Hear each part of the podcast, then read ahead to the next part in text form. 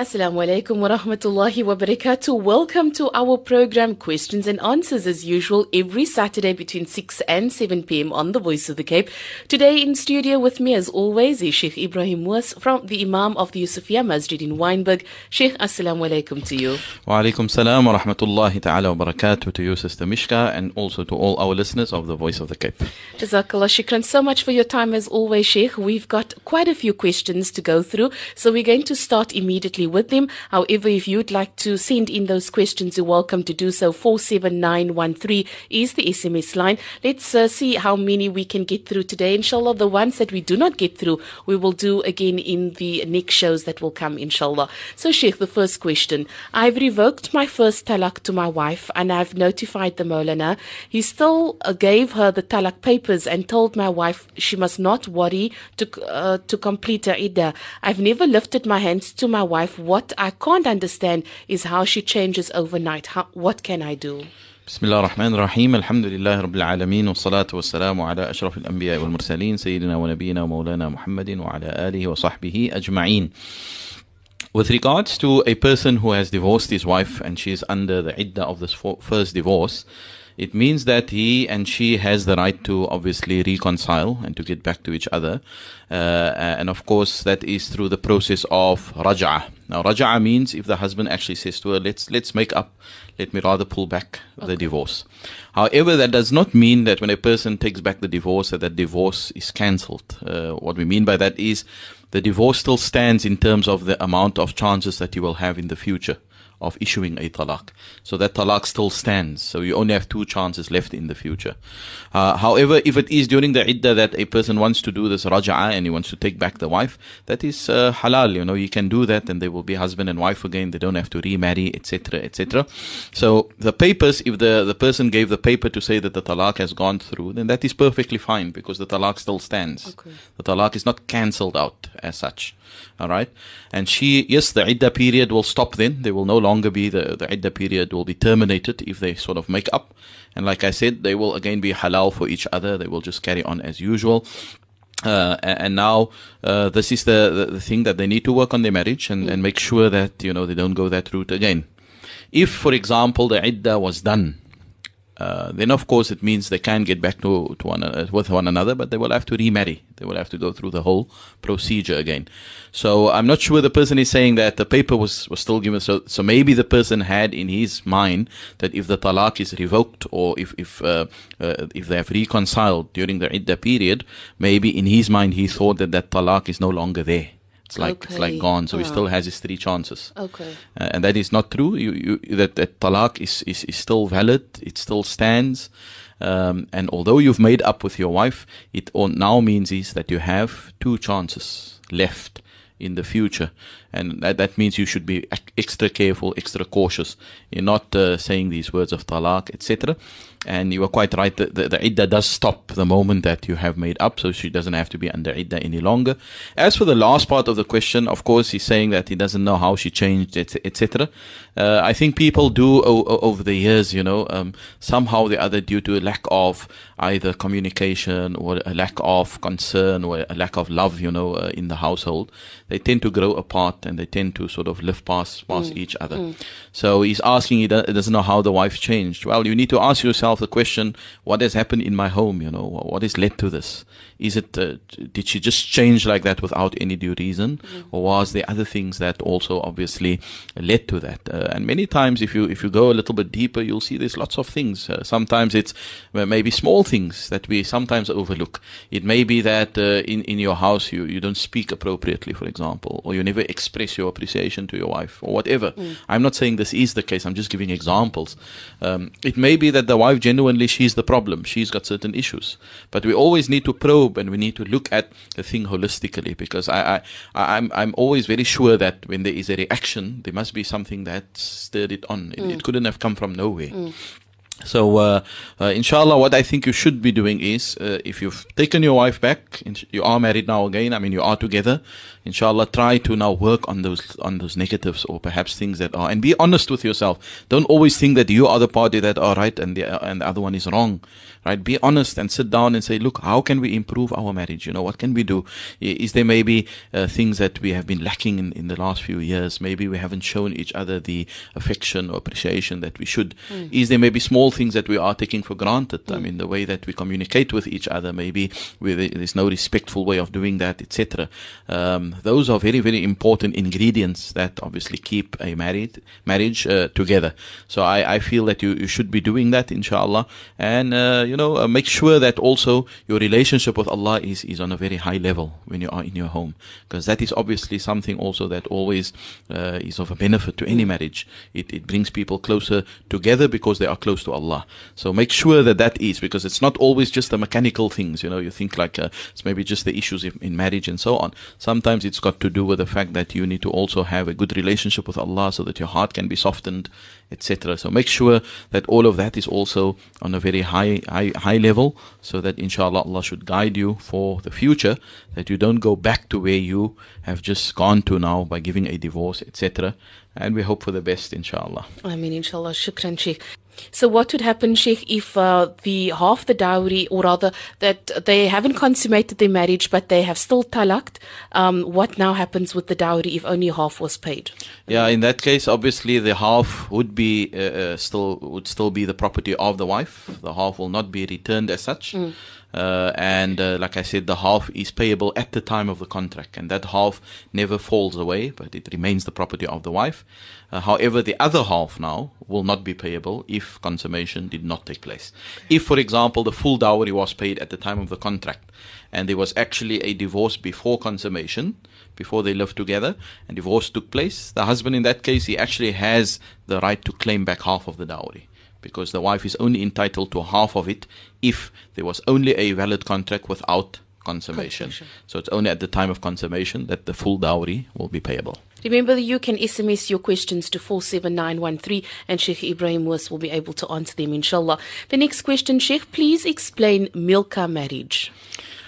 Yeah, the Milka marriage is something that has come up uh, of late in our communities. There's, it wasn't known before. It is a customary type of uh, um, marriage whereby two people get married with a normal contract of nikah and everything is done normally. Uh, the only difference is that they sort of agree not to live together yet. Okay. So the contract will go through. They will go to the masjid. They will do everything like a nikah normally takes place. The only thing is they've got an agreement amongst them that this husband and wife will not yet consummate the marriage. They will still live apart uh, until such a time that they obviously decide they want to consummate the marriage. Uh, and this is obviously it's an Arab custom. It's not our custom. It's not our culture. It has been imported from Saudi Arabia, I think, and, and other countries perhaps. But Saudi Arabia particularly uh, practices uh, this this form of nikah, Okay. and it's a normal nikah. Like I said, it's it's nothing strange about it. It's only that the date of consummation is is delayed. Now, what we need to know is they they are obviously uh, consequences to this kind of nikah. And people, uh, although uh, I see that people do go into this for good reasons. For example, people don't want to court. They don't want to obviously do something that is haram. They don't want to sit in each uh, other other's company in a way that is haram. So that's why they rather go this this route, which is admirable. I mean, it's a good niyyah. However, we also need to understand that there's consequences. All the consequences is that at the time when the contract takes place, half of the dowry must already be be paid to this wife, even if the marriage is not consummated. The other half obviously becomes payable and becomes uh, obligatory at the time of consummation. Uh, also, uh, we know that um, nafaqa uh, and maintenance will not yet apply until the marriage is consummated. So it's only from the time when they actually live together and they consummate their marriage that nafaqa and maintenance will now fall into place. Thirdly, if they, for example, want to part from each other, let's say they went into this contract, uh, but they did not let, yet consummate, but now a few months down the lane, line before before consummation, they actually now decide they don't want to any longer. Okay. So can they just walk away? The answer is no. They must be divorced now. Because since there was a legal contract, the husband will have to divorce this wife. And she will be a divorcee. Uh, although in this case there will be no iddah, as we know, if, if marriage was not consummated, there's no iddah at all. But she's nonetheless a woman that was married. it's a, it's a divorced woman and he was married before. You will classify as somebody that was married before. So it's not a matter of just walking away from each other, but there has to be the procedure of talaq that actually takes place. Uh, and then one question that comes up with regards to this milka marriage as well is so what if they let's say they decided that they're only going to consummate the marriage in six months time mm-hmm. this is what they agreed on but then somehow or the other they did it before then. Okay. They went out or they were alone at home whatever and they consummated the marriage.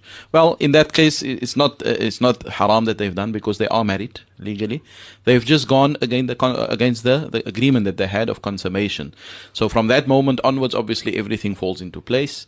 Uh, so they, they didn't do anything that is haram as such, although they've they've gone against the, the agreement. Uh, they are legally married with each other. So, which means that uh, from that point onwards, everything will start. Now, the nafaka will the start, nafaka. the other mm. half of the dowry, etc. Mm. And if ne- divorce will take place after that, then she will have to go under idda and okay. so on and so forth. Yeah. So, those are just some of the consequences of this uh, form of nikah. I want to reiterate: it's it's it's a normal nikah. All the procedures is normal. It's done absolutely. There must be witnesses. There must be uh, a wali. There must be a, a spoken offer and an acceptance. The qabil to part and all that in the masjid must take place. So all of that needs to be there exactly as a normal nikah. The only thing is that they have a sort of agreement not to yet live with each other until such a time that they decide they want to consummate the marriage. Shukran very much. We take an ad break. When we come back, we're going to be looking at some inheritance issues that always comes up. So stay tuned to the Voice of the Cape. We'll answer your questions after this. Assalamu alaikum wa rahmatullahi wa barakatuh. Welcome back to Questions and Answers with Sheikh Ebrahim was the Imam of the Yusufia Masjid in Wynberg. So today we are of course continuing with the questions that we've received. We are in a bit of a backlog, but please do send it to 47913 and we will answer them in subsequent shows inshallah. So Sheikh, we, as promised, we're going to be speaking about inheritance now. Uh, the next question, parents have passed on and the siblings has approached me to buy the house. Is it permissible that I buy the house, they are Christian. Bismillah ar-Rahman rahim uh, the first thing here is obviously that the siblings, um, and I'm not sure if it's the siblings of, of yourself or the siblings of your, your parent that passed away. So anyway, either way, um, if it if they are non-Muslim, then it means obviously they will not have any portion of the inheritance mm. because there's mm. no inheritance between people who share different faiths. Um, the only way that a non-Muslim sibling sibling can get something from the estate is through what is known to be a wasiya, a, a bequest. So the, the testator can actually write in his will that he wants um, a portion of his wealth to go to um, a non-Muslim uh, family member or to a neighbor or to anything like that, or to a hospital or to a school or to a masjid. This is a third of the estate as a maximum amount to be given as bequest. Nothing more than a third. Can be less than a third, but nothing more than a third. So that's the only way that these siblings uh, could have gotten something from the estate. Okay. However, that is not the question. The question now is that uh, they are not inheriting, that we know, but they want to now uh, purchase the house, for example. They want to purchase the property. Is there anything wrong with that? Obviously, if uh, the, the heirs all agree on that, the heirs, obviously, the house or the property now becomes their property. So they will decide what they want to do with it. If okay. they want to sell it, if they want to split it, if they want to rent it, they can do with it whatever they want. And if they amongst themselves agree that, look, these are our siblings, even they are they're non-Muslim, but they want to buy it, mm. and perhaps we are already okay off and they need a place. So sell it to them for a good price. Okay. Nothing wrong with that. Mm. Nothing wrong because it's a normal sale that will take place after the estate has been wounded up, right? So it's nothing to do with inheritance, in other words. It's got to do with sale, uh, buying and selling. And you are obviously at liberty to sell your property to to whoever you you wish. So in this case, if there are siblings that are non-Muslim, that doesn't cause a barrier for you to do that, uh, since it is not inheritance but rather a purchase uh, of of the house. That would be absolutely uh, okay and permissible, inshallah. Shukran so much. Next question What does one do in a case of a husband always covering up for his son, then moves out and tells you he'll only come back when the stepmom asks ma- maaf to his child? Yeah, the parents, unfortunately, sometimes we have found that parents are blinded by what their children do. And it uh, may be for various reasons. Sometimes I found that it's because children are giving some financial support to the parents. Okay. So the parents don't want to see their wrongs, or they don't want to tell them if they're wrong, because they depend on the little bit of money maybe they get from the child, etc. Uh, obviously, it's uh, it's it's wrong, you know, for a parent to cover up the wrong of a child no matter who that child is and no matter what it is, they, they need to obviously always look at the well being of the child. And you're not doing the child any good service by covering up their faults. But rather, if you guide them and you tell them whatever they are doing wrong, then you are helping them actually because eventually they will also have uh, their kids of their own, etc. So you are actually nurturing them to be good parents. I mean, if you just turn a blind eye of wrong things, and this we find often with the issue of substance abuse, for example, where where kids are doing substance abuse, drugs, whatever it is, and parents simply just don't want to. Uh, because they're embarrassed or the family is going to know, etc. So they rather don't say anything. Or in their mind, they don't want to make any trouble. Mm. The point is, if it's your own child, you're not making trouble. You're actually making more trouble by not saying anything. You're making more trouble by not giving nasiha and not by helping this child in the proper way. So in this case, um, I, we can c- call up the example of the Prophet sallallahu alaihi wasallam, which is a, a striking example where a person stole and uh, they they wanted to intercede for this person for the hand not to be cut off, etc. And the Prophet ﷺ got very angry for them to intercede because he said, uh, since this woman was a very wealthy woman, or she came from a, not a wealthy, but she came from a very well-known tribe, the Prophet ﷺ said, why is it that because she comes from a, a well-known tribe, you want to now overlook the punishment? Whereas if it had to be from an ordinary tribe, then you would have meted out the punishment. There shouldn't be that kind of injustice. And the statement that he made, and this is what I want to come to, is he said, لو أن فاطمة بنت محمد صلى الله عليه وسلم سرقت لقطعت يدها. Even if it was at this point Fatima, the daughter of Muhammad, that stole, then I would have cut off her hand as well. Okay. You know, so this is what I want to come to. The Prophet ﷺ, even it if it was his own child that did something wrong, he would not turn a blind eye. He would not say, "Well, because it's Fatima, because it's my my daughter, I'm not going to do anything mm, about it." Mm. So um, I think it's it's it's wrong for a parent to cover up, especially if there is something terribly that the child is doing terribly wrong, and they need that kind of guidance. You need to guide them. You need to be open with them. You need to be frank. You need to be kind of uh, very stern at times. You need to be very decisive at times, and you cannot let the thing just go under the mat. You know, swept be swept under the carpet, because at the end of the day, you're doing a disservice to that child. The Okay. child is just going to develop in an adult, uh, an adult with more complexes and more Ah, issues and more problems, etc. So the question now is, um, this husband is saying now to his wife that, you know, he's not going to come back unless the wife says maaf to to the child. Now we need to obviously know a bit more detail. I mean, you know, what, what actually happened. Happened, Is there maybe a justification for him wanting maaf from you, etc., or is it, as you are saying, face value here that he just covers up for the child all the time? Which, if that is the case, then obviously what we need to do is when somebody needs to uh, speak to him, you know, and say, look, you, you can't expect her to say maaf to the child if the child is being rude all the time and the child is doing wrong things. I mean, it's, it's wrong. Even if it's your child and not her child, you, you can't be covering up for your child hmm. at the expense of your marriage. Hmm. I mean, that doesn't make sense. Hmm. So we need to obviously know those details. Uh, if that is the case, then somebody needs to tell him that that is not the way we do things. But what I want to say to this woman is try to reconcile, you know, as much as you can. Sulh, you know, always reconciliation is always what we strive for. So sometimes let's say it's it's the first time that it's happening. It's not a recurring thing. And he wants you to say maaf otherwise he's not going to reconcile the marriage you know. If it's a first time offense etc then say maaf because you, you've got nothing to lose you know. Say maaf to the child um, because that will be actually saving your marriage. But if it's a recurring thing, if it's something that happens all the time, then obviously for you to say maaf and that, you may not feel comfortable to do that because you think it's a joke. You think that, uh, you know, it doesn't mean anything. It's meaningless.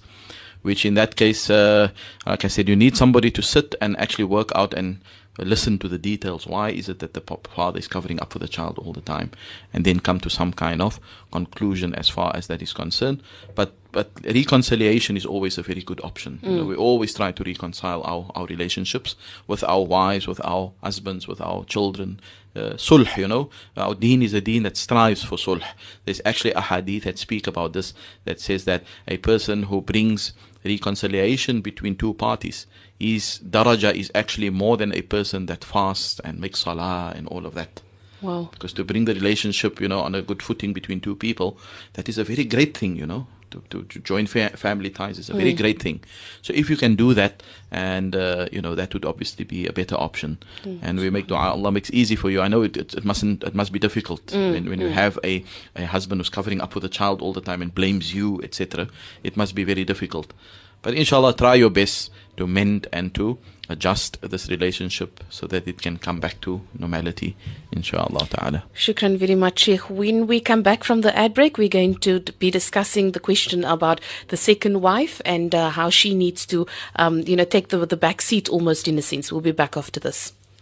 Welcome back to questions and answers with Sheikh Ebrahim was the Imam of the Yusufia Masjid in Wynberg. We are encouraging you to send your questions to 47913. Alternatively, you're welcome to also email us info at vocfm.co.za and we'll answer the question for you inshallah. So Sheikh, the next question is, I am a second wife. My husband tells me all stories about his first wife who doesn't want him to sleep by me, but he can visit every day. And when I speak to him, he says he loves me, but if I complain, then I must leave him. Please advise.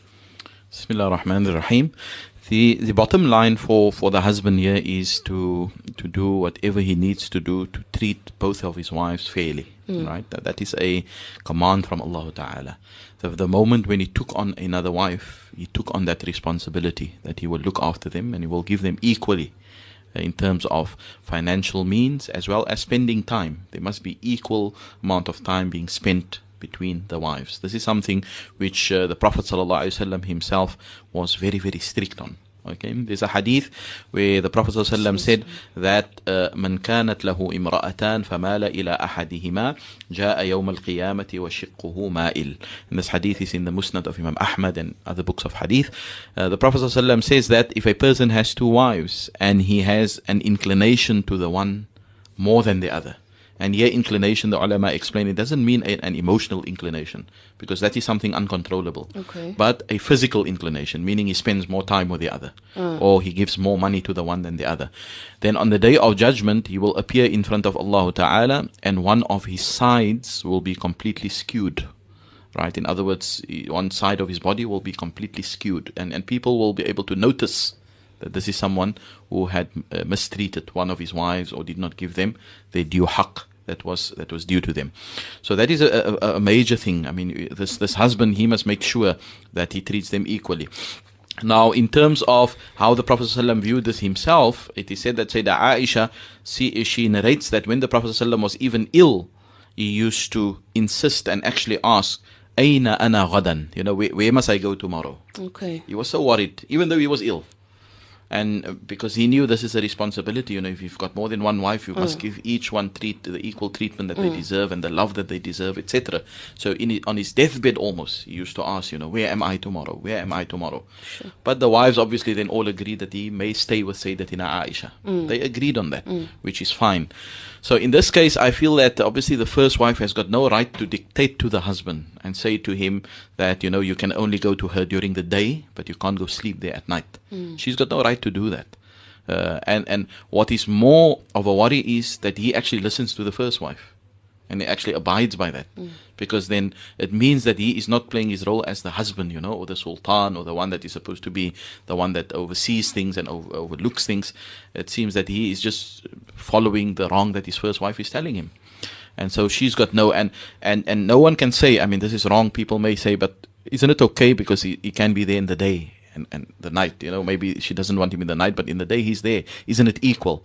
The answer is no the day is not like the night. Hmm. We know daytime is people are around there's you can't have uh your intimate moments you can't have your privacy and all of hmm. that. Hmm. So how how can you compare the day with the night? And that's why when the ulama speak about even the time that is divided between wives they say it must be a 24 hour cycle. Okay. must be day and night because there's certain things you need to do in the day and certain things you need, need to do at night. Mm. Certain things you can only do at night and certain things you can only do in the day.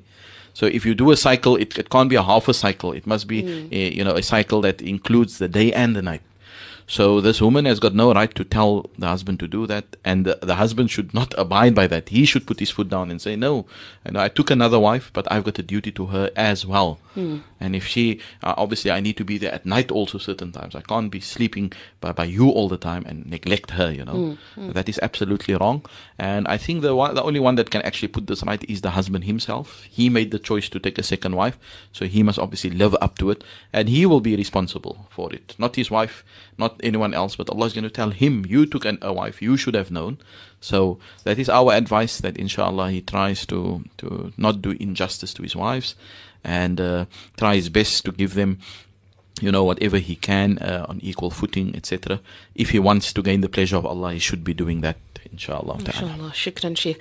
The SMS number 47913, and you're welcome to send any of your questions to Sheikh. We'll answer them in subsequent shows, inshallah. Next question. Uh, can ladies over 60 go for Umrah without a mahram? I've got my mahram, but my cousins and friends would like to join us. Is it permissible?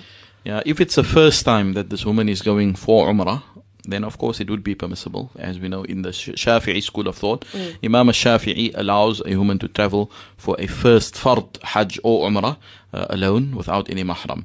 Uh, but even so, he says that it must be in a company of women that are up, up, upright and trustworthy and that can support her, etc. So if it is a first time person that is going, then yes, by all means. But if it's not a first time Umrah, if the person had gone on Umrah many times before, then the Sharia dictates that there must be a mahram present. Okay. And all the ulama of the four madhahib agree on this. There is no disagreement on it. There is kind of consensus amongst the Shafi'is, Hanafis, Malikis, and Hanbalis that insist that there must be a mahram for a woman who travels for any travel other than a travel that is compulsory. And that is the Fard Hajj and the Fard Umrah. Excellent. Shukran, Sheikh. Uh, next question. What is a good dua to recite by my mom's cupboard? I just, re- I recently lost her. Uh, Alhamdulillah, we, we pray for your loss and uh, we make dua that Allah makes it easy for you. And Ameen. Allah puts sabr in your heart and it's very encouraging that you are asking what dua can you make because at least you are thinking of your mother. And this is a great thing for me not for you for your sake but for your mother's sake.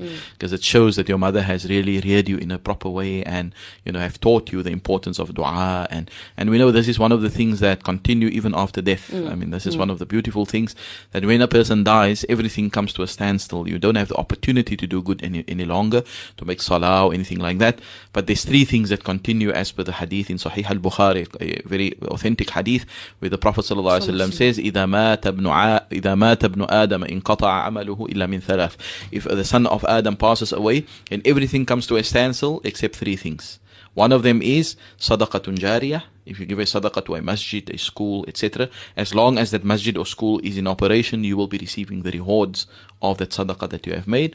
The second one is ilmun yuntafa'u bih. If you left behind knowledge that is uh, beneficial, that people can benefit from, whether it is worldly knowledge, whether it is religious knowledge, as long as it is knowledge that benefit others.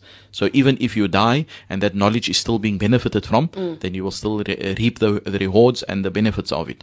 And the third one is waladun salihun yad'u and this is the one we're talking about, a person who leaves behind a child, a pious child, who is able to make dua for him and for her.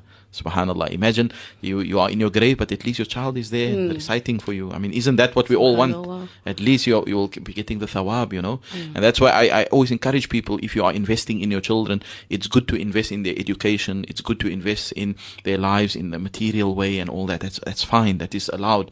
That is expected from you. But don't forget to invest in your child in terms of their religion, in mm. terms of their iman, in mm. terms of their faith.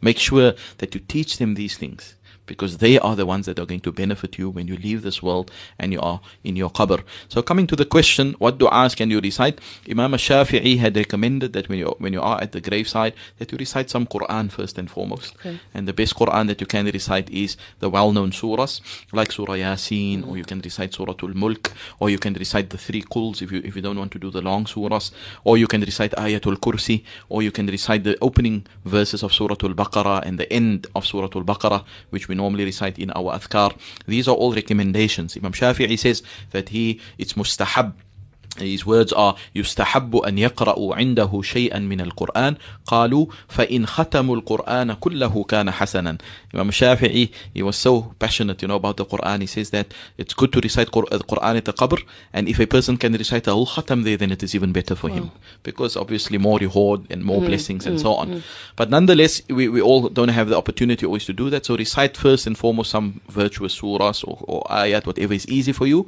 and then after that you can do some of the du'as that are uh, recommended by the Prophet sallallahu alaihi wasallam which are the normal du'as that we normally make at the janazah you know, Allah maghfir lahu. In this case, your mother, Allah maghfir laha, warhamha, wa askina fil jannah. Allah maghfir laha, warhamha, wa afiha, anna. And you can consult any of your local imams. You know, they will be able to give you these du'as. And I can also make it available if some if people want it. So you can recite any of these du'as. And then finally, if you are sitting there at the grave and you didn't bring now du'as with or you didn't memorize, you don't have the booklet, make du'as in English. Mm, mm. Allah Ta'ala understands English also. He mm. understands obviously Afrikaans, any language. Speak to Allah. You know, ask Allah to forgive your, your mother. Uh, ask Allah Ta'ala to raise her and to put her in the company of the Anbiya and the Salihin and the Shuhada. Uh, pray to Allah and make dua and say, Oh Allah, make that my mother's qabr must be a garden from the gardens of paradise. That is a dua that the Prophet taught us. You know, you must always ask that Allah must change because that is what happens. If a person is a mu'min, then Allah Ta'ala changes that qabr into a beautiful garden. Oh, and it's spacious and it's illuminated and that person is in bliss. We think it's just a small hole, but Allah Ta'ala actually widens that space for that, for that person. And if it's obviously a person that, that is not a good person, that Allah changes it into one of the pits of the pits of Jahannam, you know, and it's a very bad scene and it's a very bad thing. So make that dua, oh Allah, put nur in, in my, my, my mother's qabr, illuminate her qabr, you know, um, widen her qabr. These are du'as that you make even in English, Allah Ta'ala, inshallah. Be sincere in your heart, make it sincerely then certainly Allah Ta'ala will accept those du'as for you and we pray for your mother's forgiveness and that Allah Ta'ala grant the family and yourself all of the best inshallah. I mean, shukran so much, Sheikh. Remember, you can message uh, 47913 with any of your questions. We're speaking to Ibra- Sheikh Ebrahim Moos, the Imam of the Yusufia Masjid in Wynberg. Sheikh, the next question received Can my father be my wakil? He never married my mother. I got married without his knowledge, but according to him, we are not married, and now he says I'm nothing to him. I don't exist. Please help. Yeah, it's uh, it's always a very um, sensitive and tricky situation when there is uh, children that are born out of wedlock, and when it comes to marriage, especially, who's going to be the wali and the guardian and so on. Well, in this case, technically speaking, your father is not your wali. You know, you cannot stand as your wali because you are not a, legit, a legitimate child of, of marriage. So the father is not your legitimate father in terms of Sharia.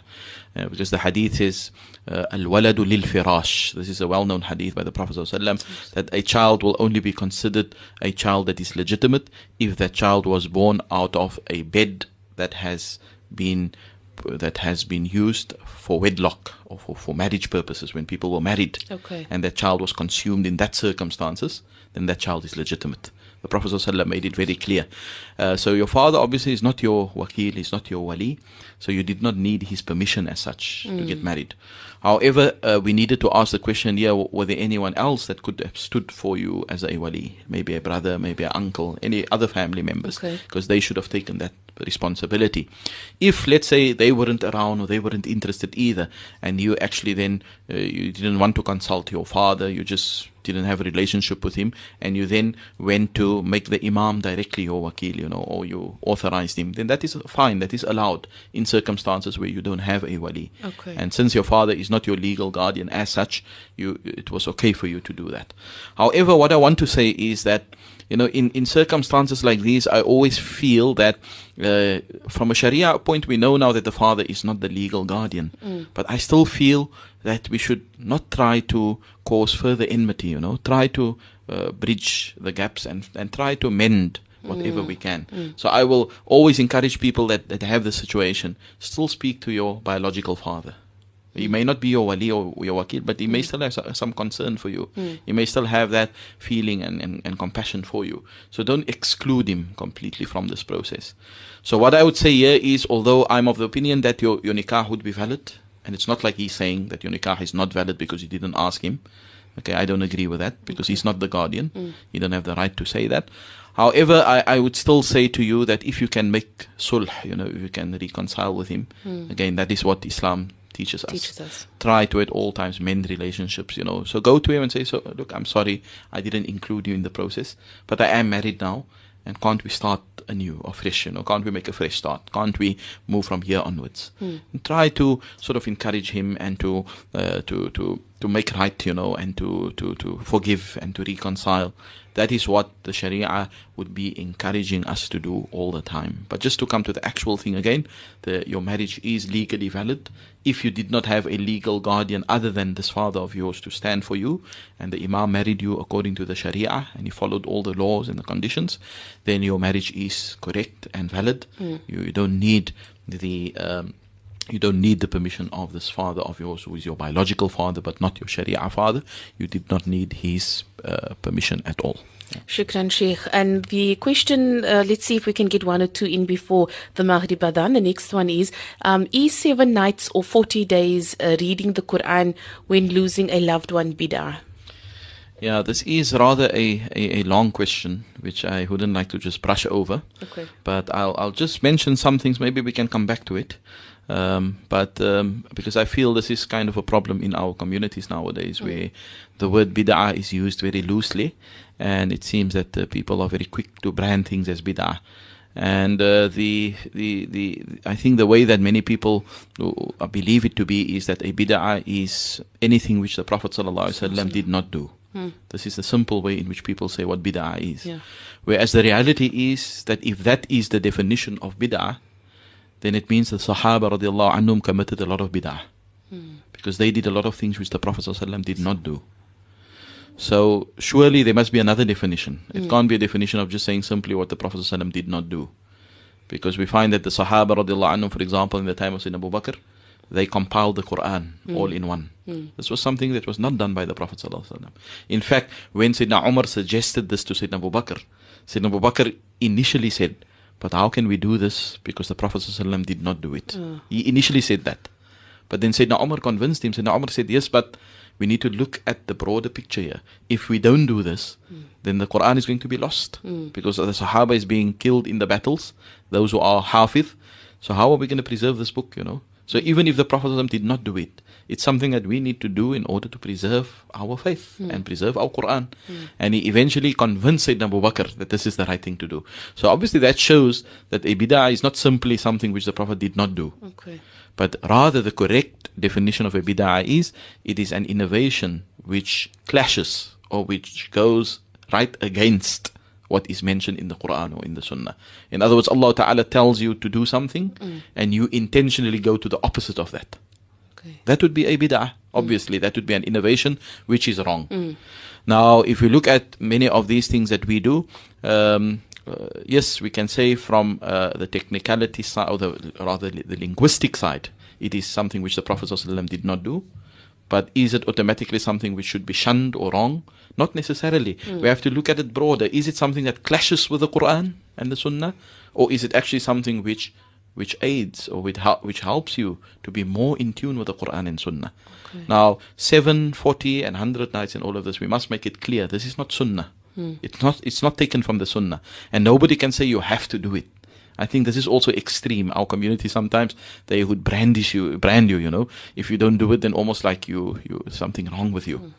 No, we shouldn't do it. It's not fard. It's not compulsory. Right. It's a cultural thing.